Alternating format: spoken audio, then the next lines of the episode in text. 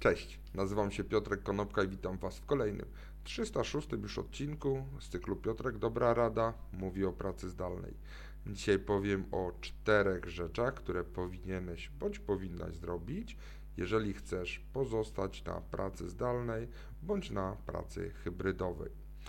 Obecnie wiele firm zastanawia się nad tym, żeby ściągać pracowników do biura jednak może się zdarzyć tak, że firma wdraża model hybrydowy, albo być może ty dostrzeżesz szansę na to, że po rozmowie ze swoim szefem ten model hybrydowy nadal będzie utrzymany i że będziesz mógł bądź mogła pracować zdalnie przynajmniej przez kilka dni w tygodniu.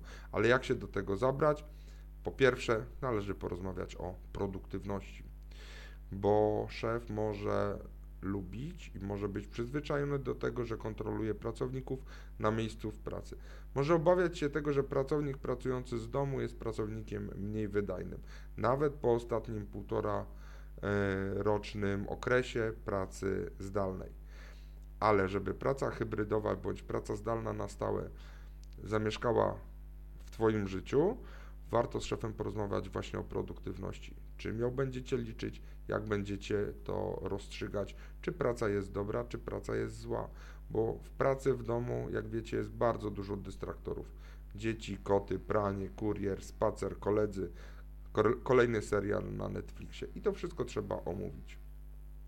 Po drugie, musicie porozmawiać o tym, w jaki sposób będziecie pracować od strony harmonogramu pracy. Bo firma, nawet teraz, jeżeli firmy pracują stacjonarnie, pracują w określonych godzinach i mogą nie zwracać uwagi na to, że ktoś w ciągu dnia, na przykład od godziny 12 do 14, będzie chciał bądź będzie musiał poświęcić chwilę czasu, na przykład na spędzenie tego czasu z dziećmi. I to warto omówić, bo pamiętajcie, ta elastyczność w pracy zdalnej czy w pracy hybrydowej działa w dwie strony.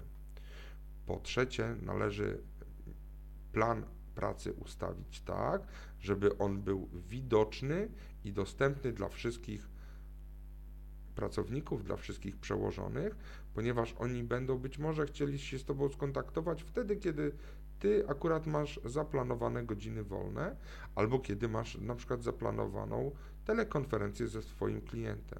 I oczywiście w drugą stronę, Ty również powinieneś mieć dostęp do kalendarzy swoich kolegów i swoich przełożonych, tak żeby można było zobaczyć, kiedy oni pracują po swojej stronie.